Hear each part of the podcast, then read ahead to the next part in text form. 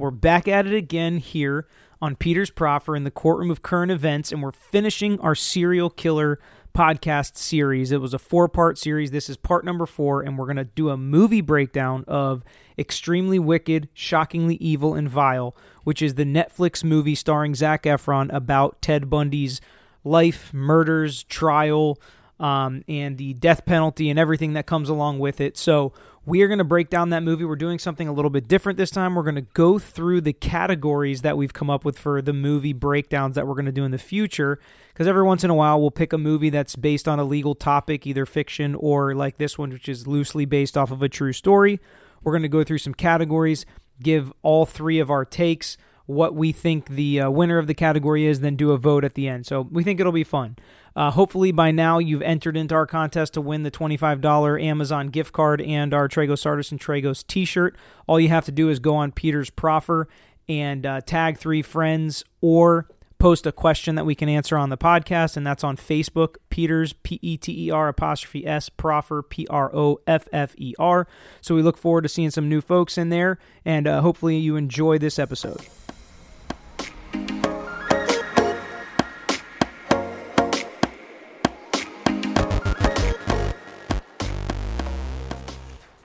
All right, so today we're going to break down the movie Extremely Wicked, Shockingly Evil, and Vile.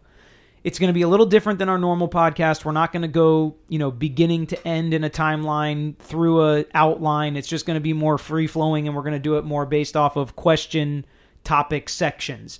So before we get into our categories and who basically is the quote unquote winner of the category, we're going to start with just kind of overall thoughts of the movie and the the angle that they took in this Netflix uh, movie about Ted Bundy.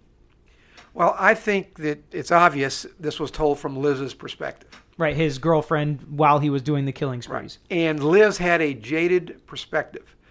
You saw a Ted Bundy that was smooth, calculating, charming, smart, family man, all the things she wanted to see in him. And it wasn't until the end of the movie that that changed. But all through the movie, they avoided actually showing the the the rabid, the the guy out of control. They didn't actually show him beating somebody over the head with a with a log. They didn't show him actually or murdering abusing people. them anally with you know objects and things that he did. Right, or cutting their head off with Right. a hacksaw. Right. You didn't see that part of Bundy, and I think that that's if if there's a flaw in the movie, that was the flaw in the movie. Pete, what do you think? You know, I always think I look at stuff like this because we do it on a you know, daily basis. You can't make this stuff up, and the reality, I think they did a great job in this uh, in this movie by kind of portraying what the rest of the world actually saw of this guy. In fact, if you look at some of the uh, the, ph- the photograph footage from the 1970s, there really were room, you know, courtrooms full of young women. You know, couldn't wait to get a, a glimpse of Ted Bundy. Right, and I, the overall, you know, problem and, and thing that happened in the movie is they glamorized Ted Bundy, but I think it was purposeful because, like you said, they were they were showing it from Liz's perspective, his girlfriend that fell in love with him, and she she wrote a book like the memoirs of something, and my guess is she wanted people to realize this is what I saw. You know, obviously he never tried to cut my head off or rape me or do anything to me. I saw this really great guy. That's why it was so shocking to me when this happened. But at the end of the movie, they do kind of uh, insinuate it, and it was a big portion of the real Ted Bundy story that she was actually the one that turned him in because she was seeing signs. You know, when she, when she saw the the sketch of the guy's face, it looked like Ted. Uh, when she heard about the Beetle, which apparently was a very popular car and color at the time, which is why it wasn't like, oh, that's him with the yellow Beetle. Um, and then she also saw that he had a, a crowbar and, and weird things like that that matched up. And the kidnappings were happening in Seattle. And then right when he moved to Utah, kidnappings and people going missing started happening in Utah. So she did put a lot of it together, even though she didn't want to believe it. But let's not forget, he was smooth, calculating, charming. Sure. Family. Me. He was. That was a side of Bundy that people did see. And that's the side of Bundy you really see in the courtroom. So, you know, she saw a part, but I think the movie could have told you about the other part of Bundy and made that a more graphic part of the movie. Don't forget that you know Bundy's first victim was a law student because he was Well, in law school. You say that, but not it was not his first victim, as he he later admitted to you know You're right. thirty On the- plus on murders. the but show, I mean, sure, right, right, right. He was a law student. Right, right. So we'll get into the categories now because that's kind of our overall thoughts. But we'll start with because in all legal movies, legal shows, things like that, there's always these really unrealistic legal arguments. Like, you know, every single show in the closing argument, they say, members of the jury, think about if this happened to you. Think about if this happened to your kid. Think about if this happened to your wife or your daughter. And you literally can't do that. In in the law, we call that the golden rule. You can't tell the jury. You can't put the jury in the victim's shoes, being like, "How would you feel like if somebody raped you or killed your daughter? How would that make you feel?" You can't do that. It happens so often in in uh, legal movies. It didn't happen in this movie, but that's my example of the first category, which is the most unrealistic part or thing that happened in this movie. To me, the most unrealistic thing was he was found guilty in the Utah trial from what you saw in the movie. You saw in the movie where the victim. The Utah trial? The Utah trial. The victim identified him in the lineup, but on the witness stand, she admitted the police showed her two photographs. That's how Oh, she right. identified him. The police told her it was him. That's how she identified him.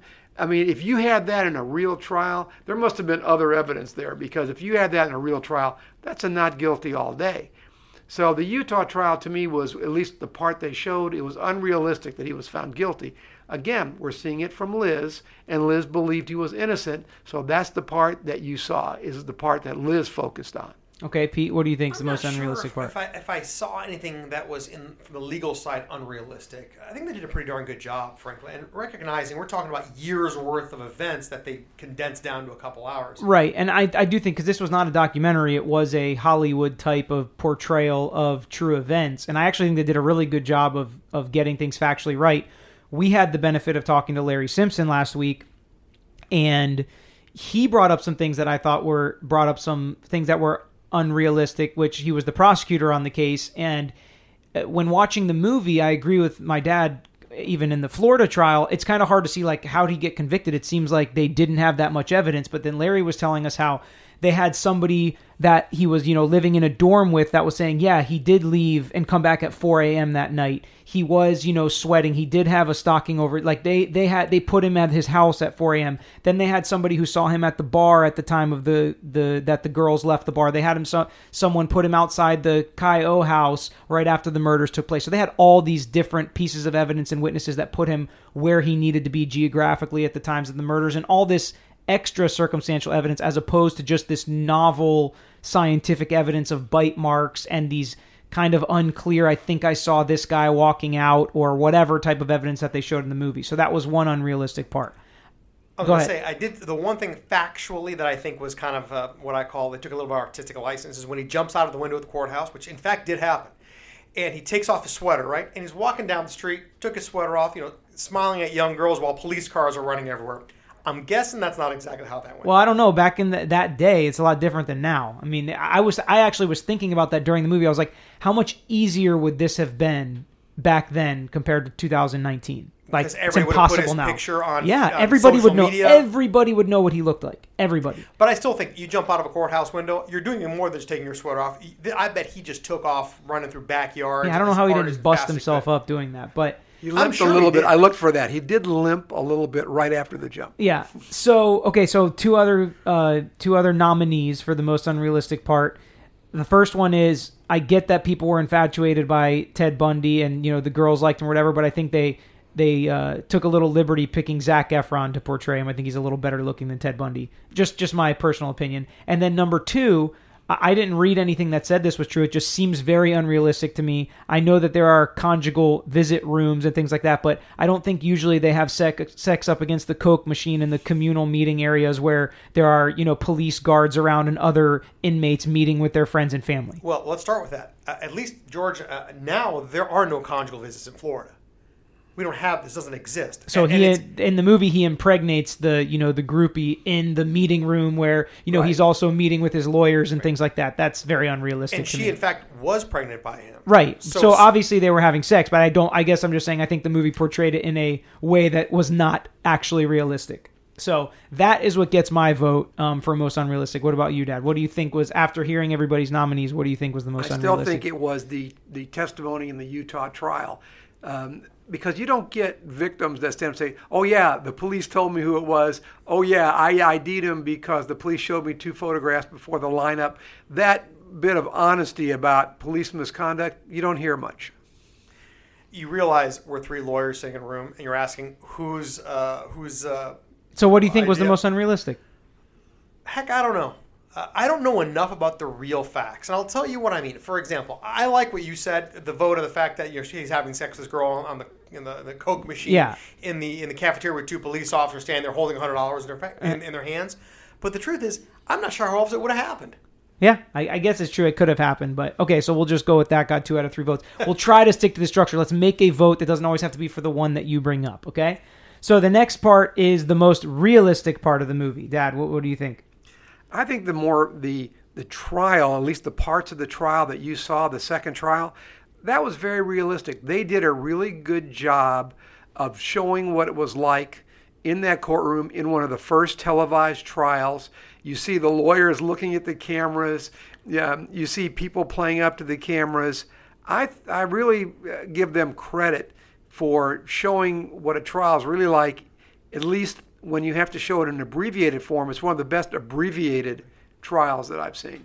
See, I agree. And one of the things that I was thinking is we're lucky that this was a nationally televised trial, which means there's there is so much footage so all they had to do yeah. is really go back and get the archive footage and recreate And read the transcripts and things like that. But you know what? We say that we read the transcripts all the time, um, but the transcript's cold. You don't get emotion, you don't get inflection, but they actually saw it on the actual uh, reels.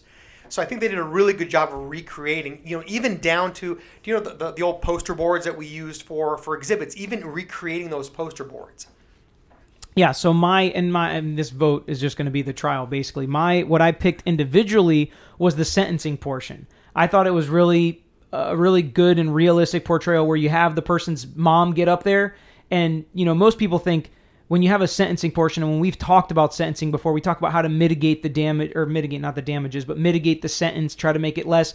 Well one of the ways you do that is you put his mom up there saying we tried to bring him up in a christian home and we tried to teach him right from wrong. She didn't say he didn't do what he did right? She's just basically up there begging for mercy which i think happens a lot at our sentencing hearings that we see.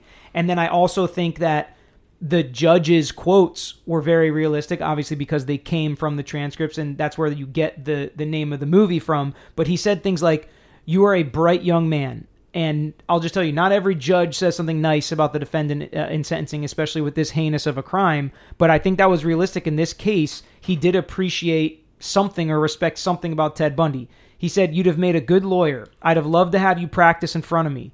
But you went another way, partner.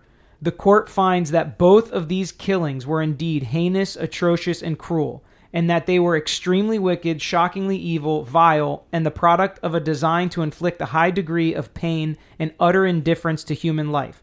So, again, that quote actually wasn't talking about Ted Bundy, but was talking about the crimes. Well, un- understand that that quote and most of what he said there are from the case law that judges have to have to say in order to send someone to the electric chair. And right, exactly. And he says this court, independent of but in agreement with the advisory sentence rendered by the jury, does hereby impose the death penalty upon the defendant Theodore Robert Bundy. Take care of yourself, young man. And then he he also goes on to say, I say that to you sincerely. Take care of yourself. It's a tra- tragedy for this court to see such a total waste, I think, of humanity that I've experienced in this court. I don't have any animosity towards you. I want you to know that. And as we learned from Larry, that probably had a lot to do with the fact that he's already gotten other judges recused and he knew this was coming up on appeal and he was being overly nice and want to make sure this is nothing personal. And that's realistic to me. Like you're saying, I think he's hitting certain marks to make sure he doesn't get appealed, make sure the death penalty is imposed. I think the judge is hitting certain marks in the sentencing hearing. You got to hear some of that in the movie. That's why I thought that was the most realistic part individually. So those we all vote basically the trial and the sentencing portion, um, which you know obviously is the most fact checkable. So that's probably why it was the most realistic. Which, by part. the way, is, is shocking, really, because normally that would be the part of the, of the Right. film that the would normally overdone. be. That's right, would be completely wrong. right. Well, you know, I, just another thing just to add to that, it showed the judge also at times bending over backwards. Well, we're gonna get there. So wait, let's wait. Let's hold Okay. that. Hold that thought. Um, so because that's my that's my answer to the next question, and you can come in come in and mention it. Okay, so we haven't discussed our answers to this before the podcast, so you'll see. Um, let's start, Dad, with your most similar. And this is the next category. The most similar thing that happened to Ted Bundy or in this movie that has happened to you in a real life case. Okay, you're right. Uh, the, the judge bent over backwards in order to make sure that Bundy got every break in order to prevent an appeal and a reversal of this conviction. Sometimes you saw where the prosecutor, Larry Simpson, got really frustrated, really upset with what looked like really good evidence, and the judge threw it out because the judge wanted to make sure this was an ironclad conviction. When you have a someone representing themselves, it is a it's a double-edged sword. If you have a lawyer and you're fighting another lawyer, prosecutor versus defense lawyer, well then it's a level playing field. But the courts recognize that when there's a prosecutor and he's prosecuting a layperson who doesn't know the law, it's not a level playing field. And they also bend over backwards to take a look at the trial to see whether or not that person who defended himself got a fair trial. The judge was doing that job today. Right. So, and that's why I was telling you to hold. So, I, I, would think you'd have more stories than just that one. So if you have another one, think about it. Because my I'm going to start with mine now, which is specifically talking about that. So going against a pro se defendant. When I was at the state attorney's office, we had this guy who had tried his traffic ticket, his disorderly conduct, and the case I was trying against him, which was uh, filing a false police report all handling these cases pro se. And by the time I got the last one, he won his traffic ticket trial. He won his disorderly conduct trial in front of a jury against the state attorney. And he was now trying this filing a false police report because he was arrested for disorderly conduct. And he said that the policeman that arrested him took his wallet and stole $1,000 out of his wallet. And so they were prosecuting, or we were prosecuting him, I should say. I got the case right before trial we were prosecuting him saying that that was filing a pl- false police report that the cops didn't steal his money obviously. So this is a trial that could have been done in what do you think that half a day something like that? Yes. right. It took us three days okay so it took us three days because we had to stop a million times for the judge to explain things to him. He was, you know, having these coughing fits, trying to get sympathy from the jury, you know, acting like he was in such bad physical condition. And he would say that. He's like, I'm sorry, judge, I'm just so sick. I could pass out at any time in front of the jury. He was putting his, he was wailing and putting his head down on, on counsel's table. You know, he was just doing everything he could to try to get this sympathy from the jury.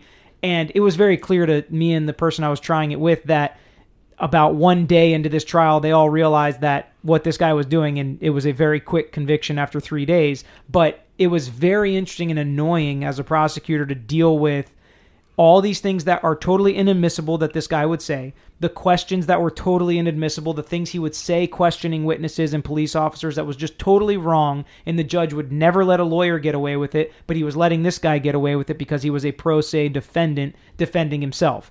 And I think that, you know, we learned from Larry that that might not have been the case throughout the entire trial for Ted Bundy since he did have a lawyer for most of the case. I do think, based on the portrayal and things I've seen and read, that he did stand up and make some, you know, uh, arguments and say some things pandering to the jury or to the gallery that the judge probably let slide because he was partially defending himself that he would not have been able to do or that a lawyer certainly would not have been able to do um, in- in defending somebody in criminal court. So I've seen that in practice and it is very annoying, but it does happen. Pro se defendants get away with so much more than actual defense attorneys because the judges are really um, cognizant about you know giving them a fair trial, even though they really tell them not to represent themselves, but they still choose to do so. So Pete, why don't you give your your uh, real life uh, something that was similar to this? My real life crazy case was I actually represented a guy in uh, what I call a run of the mill drugs and guns case in federal court. And at some point, I was looking through his prior criminal history because I needed to prepare for sentencing. Come to find out, he was convicted um, a number of years ago as a young man of mutilating a woman. I'm looking at the facts, and the facts were that he apparently uh, cut a woman's breasts off and lit her on fire. The purpose of which was to, to demonstrate that when you owe him money, you pay him that money. Uh, come to find out, at some point, I actually had visited him in the jail that he, he was always by himself. So anywhere he wanted to sit, everybody would move from the other side of the How room. was he? Was he a normal, nice guy He to talk was, to? to me, he was polite, cordial. I had no issues with him, but everybody, uh, especially the, the, the deputies in the, in the wing, had told me that you know this guy is a, a shot caller. Well, there it's funny because there's some Ted Bundy quotes about saying like there are killers among us. You you the the the crazy thing is society thinks that they can pick out killers or that there are stereotypes when in reality there's not. Yeah. From my perspective, if you would have told me, by the way, your guy did this, I would have said, oh, come on, it's got to be a different guy. But the you know when you look at it from the perspective of the people at the jail that were talking to me about it, they said, look, this guy is a shot caller. Everybody's terrified of him. You know, he at any given point in time is liable to kill you. Or Dad, do you have any more? No. Okay. That's it. So the next uh, category is your favorite character in the movie and why. Well, my favorite character was the judge. And he wasn't in the beginning, but he grew on me during the course of the trial. Uh, initially, my favorite character actually was going to be Bundy. But as the trial went on, I, I listened to things he said, things about, you know, this is the uh, Florida and it's the sunshine. He talked about, he called him partner all the time. He Bless talked about heart. thin ice and that it's Florida and thin ice melts pretty quickly. Um, you know, he had all these cutesy uh, phrases, uh, kind of like a country boy phrases, even though he was a Miami judge. And I thought to myself, well, I wonder if this is script written by some screenplay, by as a screenplay, or was it the actual transcript? Then at the very end of the movie, they had some real clips from the trial, and you saw that that judge was really like that, and he did really say those words. So he really was a perfect guy for this trial. A guy that had a good sense of justice, a guy that had some, you know, lighthearted phrases so that he could keep things moving in the trial and it wouldn't get too serious. Um, and I think Malkovich really came across like that Yeah. judge would be I happy to love come John across. Malkovich. I love so John I think he did a great generally. job. All right, Pete, who's yours? See, that's my problem. Is I'm a big John Malkovich fan, Yeah. so I think he just does a great job of portrayal.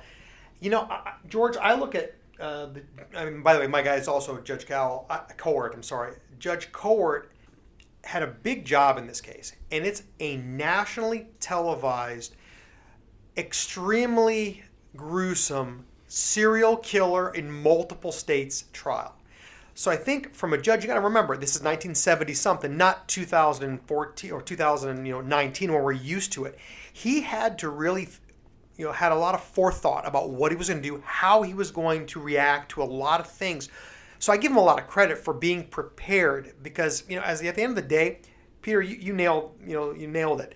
As a judge, you've got to be fair and impartial. You've got to be able to weigh things to give this guy a fair trial, regardless about how heinous the evidence comes out.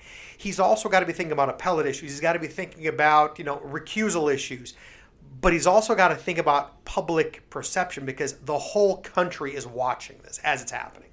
Yeah, so this is going to be an easy one for our votes because he was also my favorite character. Again, we didn't go through these beforehand, but that's funny to me that we all liked him the best. He was just so captivating. Malkovich is awesome. It was a great character to play. He was not in it the entire movie. He was in it just the right amount, so nothing really not to like about him. But yeah, his phrases that he said and how he was, you know, he was stern but fair. You know, he was like, "Don't shake your finger at me."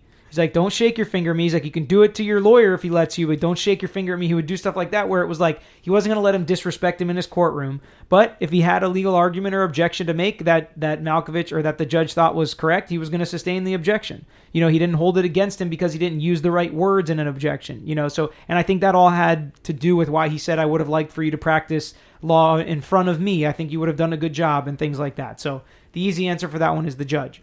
Right, and the proof's in the pudding here. Let's not forget that case did not get reversed. Right. And he's dead. So I mean, it, this is a situation where no court found that this judge did anything wrong in that trial. Right. So uh, the next category is your least favorite character and why. That's a tough one because I really liked the characters generally in the movie. Uh, my least favorite character, though, and he only was there a short time, was the expert, the bite mark expert. Oh, you didn't like him. I didn't like him. Why? Because I think he was he was don't want to say stupid, but uh, normally experts are smarter when they give answers, and they don't give answers to the defense that the defense is really going to use. And he gave the defense a lot of good Like answers. what? Um, they asked him about these, you know, if you had a, you know, buy, oh yeah, we went and tested it on a, you know, whole bunch of, of cadavers, and and uh, it, it, you know, they all fit. And said you only could use cadavers. He goes, yeah, because we couldn't find any live people uh, Willing to test these. Yeah, he he, he kind of was just fell right into the cross examination that he was getting uh, from Ted Bundy. And experts don't fall into that. They, they think ahead. Well, why is he asking me this question? How's he trying to destroy my testimony? And I think he could have done a better job. And when he was done, I mean, people laughed. Yeah. If you remember that when he was done, because he really didn't come across that great. Now, in, in real life, I bet he came across better. Plus, Right. they had more than one expert. Right. But he kind of looked. He, Bundy actually did a good job of making him look stupid. I didn't like the portrayal of the um, the courtroom deputy that's in the courtroom in Utah where Ted Bundy jumps out the window. Oh, it was like flirting with yeah, the girl. Or he's flirting with the court reporter, whoever Yeah. she is, or the you know the, the person from the reporter. gallery. And while this is going down, because I'll tell you, court and people don't realize courtroom deputies, it's not a haphazard assignment. They're hand selected to be in those positions. I don't know. You don't know about that in Utah. I don't know about that in Utah, but I know from our experiences here, you know, in federal courts and in Florida, you know, the courtroom deputies are super professional. They're very uh, competent, and they don't just grab you know any local yokel and say, "Here, you sit in the courtroom today." You know, these jobs Yeah, are frankly, some of the time they're overzealous with like a guy that's got a possession of marijuana charge, and they got to have two people standing next to him, one between him and the know judge, what? and whatever. because that's Right. their the way they're supposed to operate. Right. So I, I, I just don't, didn't like the way that looks. Well, you know, you gotta realize you're thinking Florida, and we're a big metropolitan state with a lot of deputies. and all. In some of these courtrooms, and maybe in Utah, the judge actually can pick his deputy. And the fact the deputy gets a job because the judge says, I want him to be my courtroom deputy. And we have a murder case, and there was only one deputy in that courtroom, Yeah. if you remember We don't know, I guess, if So, that's true or not, You know, yeah. so you don't really know what's going on. And if, if you know, I don't know if it was true or not, but Florida and other states, they operate differently. Yeah, my my least favorite character, which was obvious one, I'm surprised neither of you guys picked it, was his jailhouse groupie girlfriend. I just that character to me was just like it's so hard to believe that that's true, even though you know uh, Douglas told us about Mark Douglas, the investigative reporter at News Channel Eight. In part two, told us about other cases where this have happened, where people fall in love with these serial killers and and marry them and leave their husbands and, and children. Was that the Carole Boone character? Yes, Oh, okay. yeah. Think about that because we did talk to him about it. It happens in so many of these cases. To me, I mean, she was just my least. I just can't. I can't. Fig- I can't deal with that. I Right. can't figure that. out. I don't know understand how that's possible. How about the sheriff? About the, oh, the Oh, yeah, sheriff and the- Leon, the Leon County sheriff. He was a pretty He unsympathetic was in character. for ten seconds. I mean, know, but he was terrible. Yeah, yeah, but yeah. To me, that was my least. so favorite you don't character. like her because you can't imagine how she could fall in love with this guy. want to have his children and at the same time wanting it like in the movie portrayal i don't know enough about it to know if this was true in the movie portrayal she was trying to talk him into taking a plea and saying that he did it and going to jail for the rest of his life and she still wanted to marry him and have his kids to me that's like obvious mental illness Well, and they are. Think about it. We know situations, or I know of situations, where female lawyers have fallen in love with their clients in prison and actually helped them escape. I Yeah, does I that know, make I any just- to sense? me or, that or just- how many how many times we've heard even in our jails here locally where you know a attorney is having a Oh, yeah. conjugal visit with an inmate. yeah yeah i know that's Uh, that's, that's yeah, why that that's was a different level of crazy. she got my vote for for least favorite character. Um, okay, so the last category we're going to talk about is if you could change one thing or add one thing to the movie that you know about the Ted Bundy story to add into it. Dad, you've kind of already touched on yours. What would that be? I think that I would put in more of the violent side of Ted Bundy. So that they could see more of a full picture, so they see what the jury is seeing. Right. Because the jury's seeing this smooth, nice, suave, good looking guy, but they're also seeing pictures of the severed heads and the beaten bodies and the blood and the bite marks and the, you know, anal penetration with Right. objects and disgusting things that he did. They're seeing the full picture. The people watching like us are not. Yeah, they glossed over that part. Right. Well, they just didn't show it because they were showing it through Liz's eyes. But yeah, I, I agree. So that's And, and the truth is, you only have a couple hours, so you've got to pick and choose your battles. I don't know what I'd like to have, seen differently on, on that. I probably would have liked to have had a better handle on how many times this guy actually went to trial in all of these different places over all these different uh, uh, similar cases. I think it's so procedurally, it. how it all worked. Yeah, I guess you, you lose a little bit of the about how horrid this was because you only saw one trial and, him jumping out of a window in a second trial. There were multiple super gruesome trials that this guy was involved in.